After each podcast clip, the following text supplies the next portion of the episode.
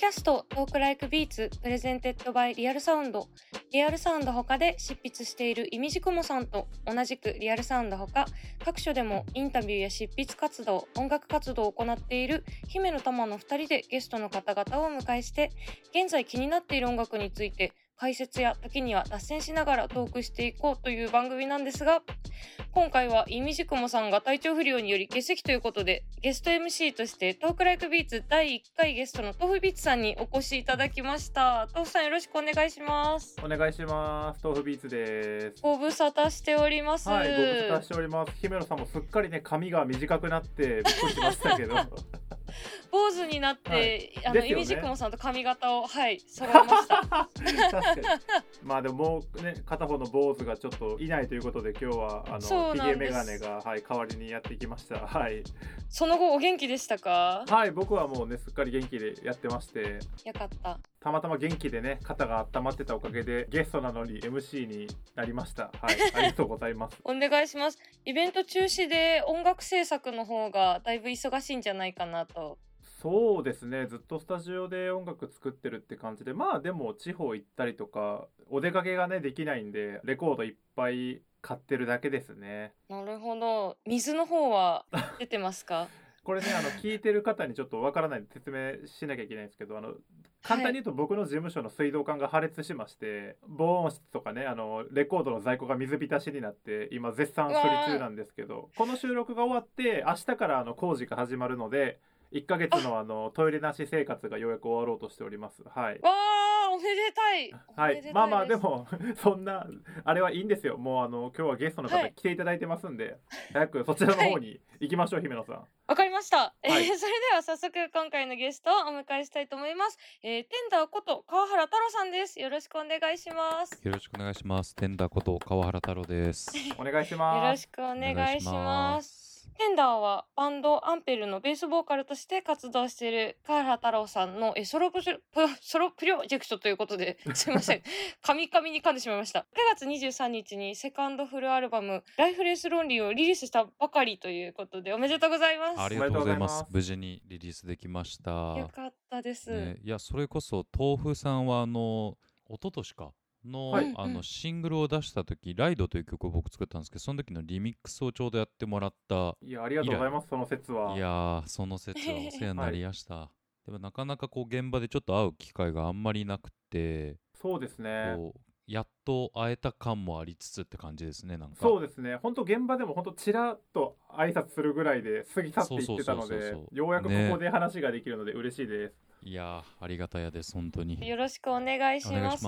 お二人あの一人で楽曲制作されるというところも家庭が似ているのかなと思うので、ぜひぜひお話楽しみにしております。今回前編ではテンダーがプレイヤーとしての魅力を感じる3曲と題してお話を伺っていきたいと思います。今回川原さんにはテーマに沿って2020年によく聴いている曲の中から、えープレイヤーとしての魅力を強く感じるという3曲を、えー選んでいただきました。豆腐さんすごい事前に見せていただいたんですが面白い選曲でしたよね。そうですよね。なんか3曲とも雰囲気が違ってて聴いてる方もなかなかこれ面白い選曲なんじゃないかなというふうに思います。川原さんこの3曲はそれぞれ楽器のプレイヤーとしての魅力を感じるということで選んでいただいた。そうですね。うん。楽器のプレイヤーとしてもそうですけど、まあ、3方全然違う軸で選ぼうと思っていて、まあ、1人はピアニストとしてすごく好きな人うんで1人はパフォーマーとしてめちゃくちゃ好きな人。で1人は歌う人としてめちゃくちゃ好きな人みたいな感じで一応今回は選んでて最近ずっと聴いてるのを選びましたね。なるほど。じゃあ、えっと、早速1曲目なんですが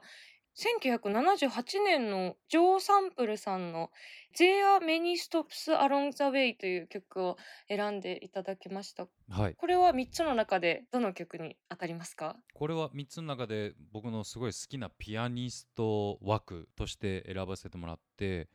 まあ、それこそクルセイダーズとかだと結構有名な曲も多いんですけど、まあ、結構いろいろヒップホップのサンプリングだったりとかにも割と対応されることが多くてでそのまあメンバーだったジョー・サンプルってもう今ちょっと亡くなっちゃった人なんですけどその人のピアノっていうのが僕なんか多分ちっちゃい時に、まあ、音楽をやってる両親から教えてもらってでそれからもうほんと小学校ぐらいの時にめちゃくちゃハマって聴いてたんですけどいまだになんか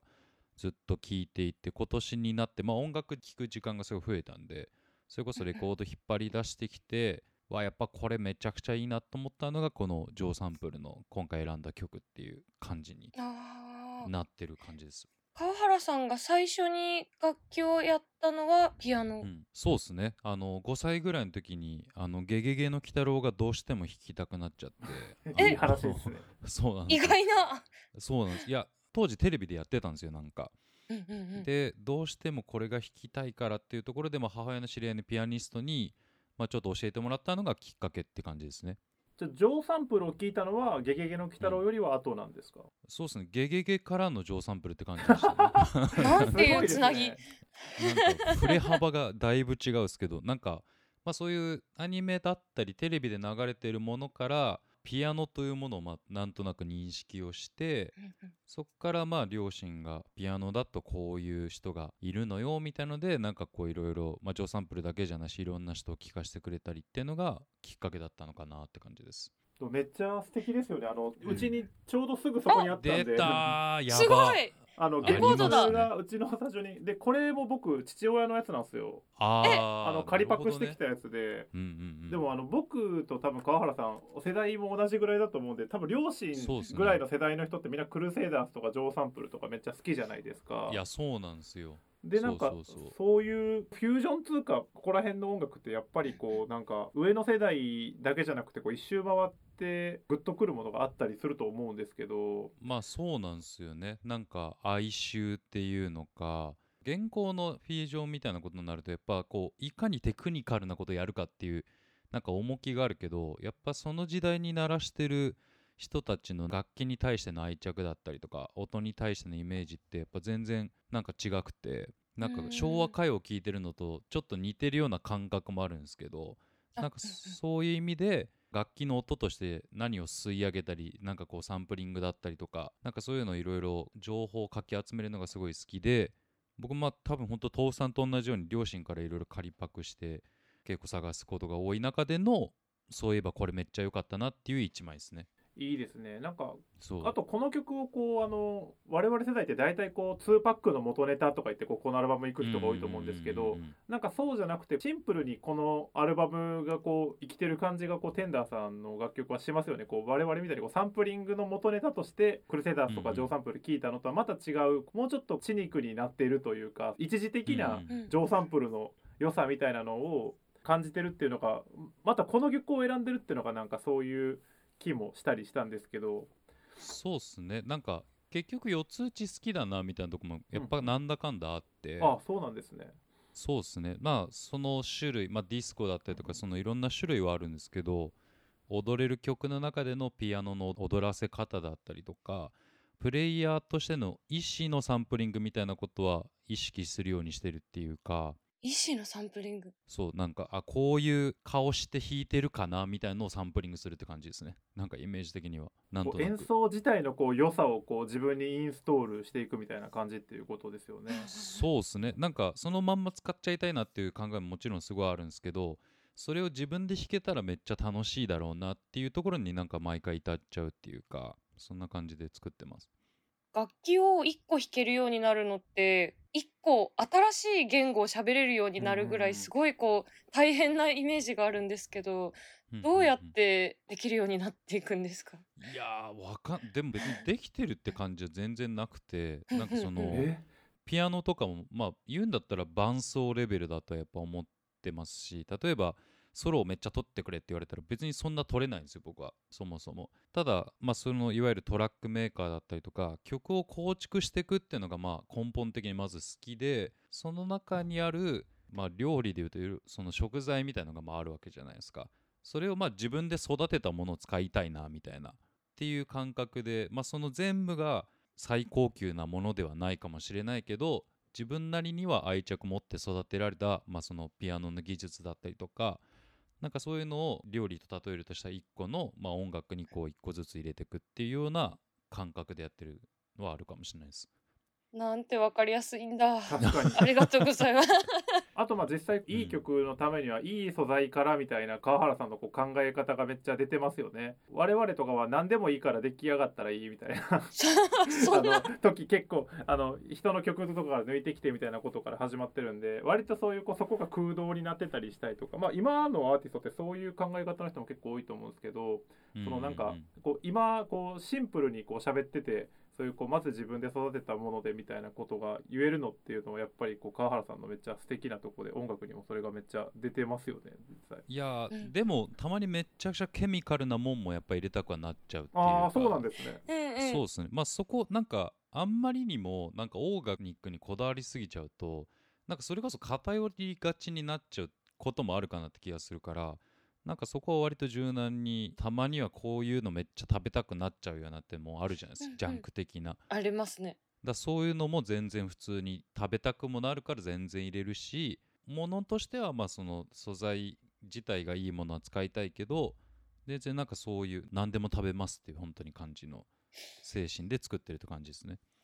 なるほど。やっぱりじゃあその楽器をやるっていうのもそれに必要だからやる作るみたいな感じなんですね。そうですねまあ単純になんかいろいろ探求するのが好きっちゃ好きなんで、うんうんうんうん。まあそれを生かしつつっていうぐらいのなんか向き合い方でいつも作ってる感じです。ああ、そっか。ありがとうございます。そして2曲目選んでいただいたのが、アンダーソン・パークの、はいこれ、もしかしたら以前、あの、キリンジの堀米貴樹さんがゲストで来てくださったんですけど、うんその時も上げていただいた曲だったような、あそうなんですね。と Am I Along フューチャースクールボーイ Q さんの曲を上げていただきました。でもこれはあのさっきの分類で言うとどの曲になるのかもう一回説明いただいてもいいですか？あこれはもう単純にパフォーマーとしてっすねやっぱり。それこそ一回フジロックで自分が出てた時に、グリーンステージって一番でかいステージでやってたのを、うんまあ、それこそ見てて、まあ、それより前の音源もずっと好きだったんですけどなんかもう根っこからのパフォーマーなんですよねこの人って多分。ドラムも叩くしラップだったりメロもちゃんと歌うし、なんかこう立ち振る舞いもめちゃくちゃ自由だしなんかやっぱこうその富士のステージを見てから自分とやってることは違うんだけどこれぐらいできるってす普通にすごいみたいな。っていうのなんかずっと感化されてた部分もあってまあかといってこの踊れる曲だけでなくなんかめちゃくちゃ曲のバリエーションがすごいんですよ。なんかすごいうん。うんすごいですよねチルな本当に。そう。だけど全部ちゃんとアンダーソン・パークのうんうんうん曲みたいな。っていうのがあってまあ本当アルバムもなんかたびたびやっぱりリリースされるたびにすごい聴いちゃいますしなんか最近聴いてたのはまあライブがやっぱなかなかできない中だったんで次ライブやるとしたらどんなことやろうかなっていうのをいろいろ探るときになんか意外とこういう曲を聴き返したりとか映像見返したりしてあこういうの意外とやってもいいかもっていうのをなんか思い起こすのが多かったのかなって感じです。特にアルバムの中でもこの曲を上げていただいたのは理由があったりしますか？そうっすね。あのこれも意外ともう結構前の曲にはなっちゃうのかなと思うんですけど、確かにもう4年前ぐらいですか？そうっすよね。なんだかんだ。だけどなんかこれだけこの、まあ、マリブってアルバムがとにかくすごい好きだったんですけどその中でもやっぱすごい繰り返し聴いちゃうというかいつでも聴けちゃうのが、まあ、この曲かなと思って今回は選ばせてもらいました。これも四つ打ちですよねよく考えたら。そうなんですよね。なんかなんかそうんうん。のさっきのジョーサンプルからなんとなく流れ的になんかこれにしようみたいな感じでうんうんうん選びましたねうんうんうん。いつでも聴けるっていうのは結構大きいですよね。そうですね。いつ聴いても楽しめるっていうかなんかそういう立ち返れる曲としてはすごくいいのかなと思ってすごい好きで聴いてますね。川原さん自身もあのライブの時の振る舞いってすごい考えたりしますか？まあテンダーっぽいっていうところはなんとなく自分の中でまあテンダーと、まあ、その川原っていうところも別に紙一重っちゃ紙一重なんでまあある種何やっても全然いいんだなってことは思うんですけどまああんまりこう僕そんな爆発気質でもそんなないんでみんなどうだい楽しくやろうぐらいのなんかテンション感でいつもやってるんですけど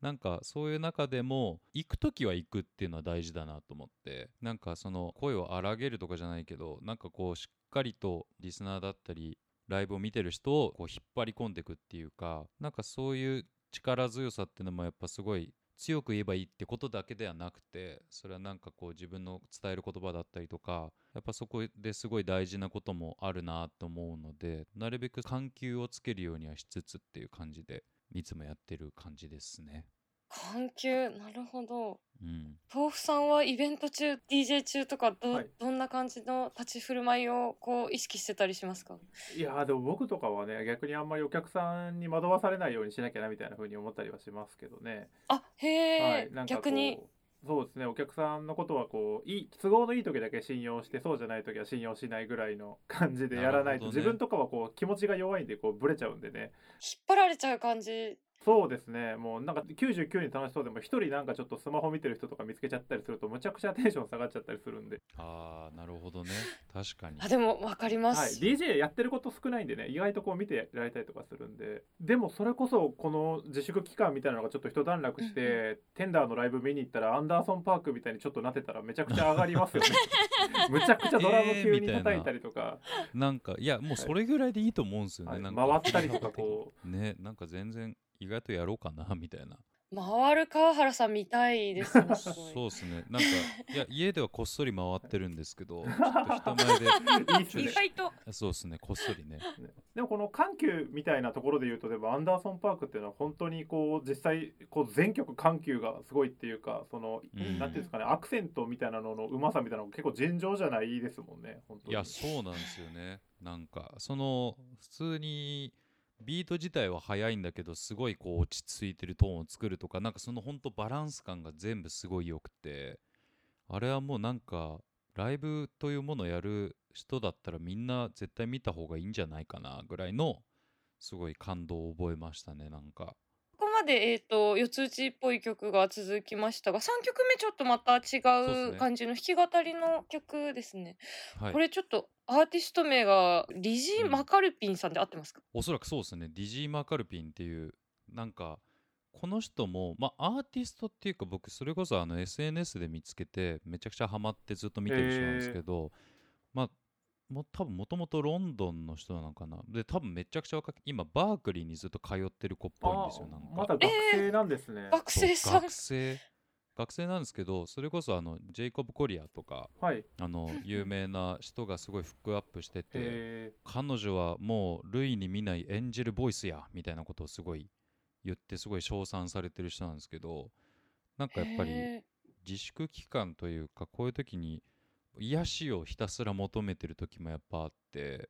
そういう時に演じるボイスっていうのがとにかくすごいハマるというかなんかめちゃくちゃ声も綺麗だし、歌もフォークがメインではあるんですけどすごいなんか R&B の歌い回しだったりとかそういうところにもすごくこういろんな要素をちゃんと持っていてずっと聴いてられるっていうのがあのこのリジー・マーカルピンっていう若い歌手だったので今回はその曲を選びました。ー上げていただいた曲が「 Pancakes for Dinner」という曲ですね。そうですね。すごい可愛いそうですね。エンジェルボイス、いやちょっと一回これは普通に聞いてもらったら分かるんですけどマジでうん。エンジェルボイスなんですよなんか。すごいですよね。僕も知らなかったんですけどめちゃくちゃびっくりしました、そうなんですよね。多分まだ最近そのアルバム1枚出したぐらいでまだそんな頻繁にリリースとかしてるわけじゃないんですけどでもめちゃくちゃ楽しみだなこれからがっていうところでずっと聞いてた人の中の一人って感じですね。SNS っていうのはツイッターとかで見かけてっていう感じですか？僕はなんかインスタでひたすら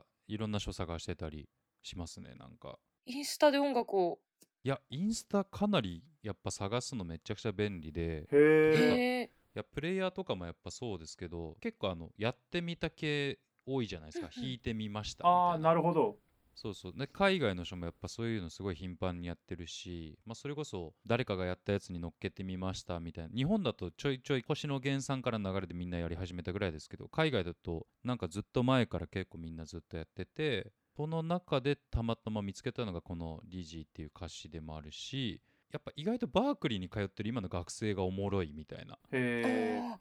そう。あとなんかマック・エアーズっていう歌手もいるんですけどその人とかも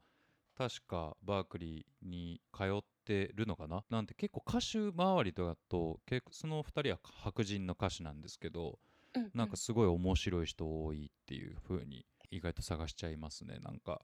それってなんかハッシュタグでバークリーとかああったりするんですか？さすがにそんな露骨なのはない。バークリー縛りで探してるっていうことではないですよねわかんない。でももちろん。いやあるかもしれないですね。俺そういう探し方じゃなかったけど、もしかしたらそういうのもあるかもしれないし、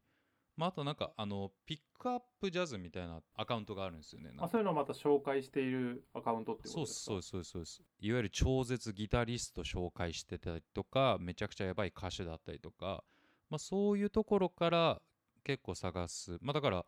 YouTuber ってやっぱ今すごい市場じゃないですか。うんうん。だからその YouTuber のなんか音楽バージョンがそのインスタのそのピックアップっていうところのなんかこうネット上ではめっちゃ話題になってる人っていうのがいっぱいいてっていうのがなんかすごい探してて面白いですね。あーすごい面白い。そっか。インスタでもそういうのがあるんですね。そうですね。まああとなんかラッパーとかでもやっぱラッパーの友達のラッパーがやばくてその友達のラッパーもさらにやばくてっていう探し方がまあ多いのかも。なんて正しい SNS なんだ。すごい。そうそうそうそう素そう。晴らしい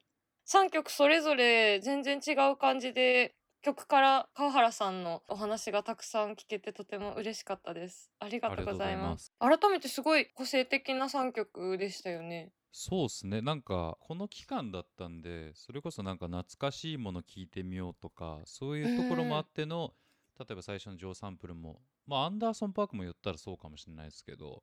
なんか久々に聞いてみたらやっぱめちゃくちゃいいなっていうものをなんか振り返れた気もしますし、まあ、3曲だからせっかくだしなんかこう全部バラバラの方が個人的には面白いかなと思ったのでそういう感じで 選びましたんですね。ありがとうございます、はいそうですよね今だからこそ音楽たくさん聴く時間があるのでいっぱい吸収できる時期ですよねそうっすね。ありがとうございます。豆腐さんもやっぱりこの時期制作しつついろいろ聞いてたりしますか？そうですね。あのお本当に同じような感じであのレコードを買っては聴いて、買っては聴いてみたいな感じなんで。そうですよね。川原さんと豆腐さんは世代も一緒なのでちょっと中編後編となんかこう共通項のお話が出てくるかなと引き続き楽しみにしております。はい。それではここまで TENDRE がプレイヤーとしての魅力を感じる3曲と題して河原さんに3曲紹介していただきました。えっと改めてご紹介したいと思います。1曲目が Joe Sample There are many stops along the way え2曲目が Anderson .Paak Am I Wrong フィーチャー ScHoolboy Q そして3曲目がエンジェルボイスの Lizzy McAlpine Pancakes for Dinner を、えーげていただきました、えー素敵な3曲上げていただいて川原さんありがとうございます。ありがとうございます。皆さんもぜひチェックしていただければと思います。次回中編ではテンダー史上抜群のシナジーを生み出した3曲というテーマでお話を伺っていければと思います。ゲストは改めてテンダーこと川原太郎さんでした。ありがとうございました。ありがとうございました。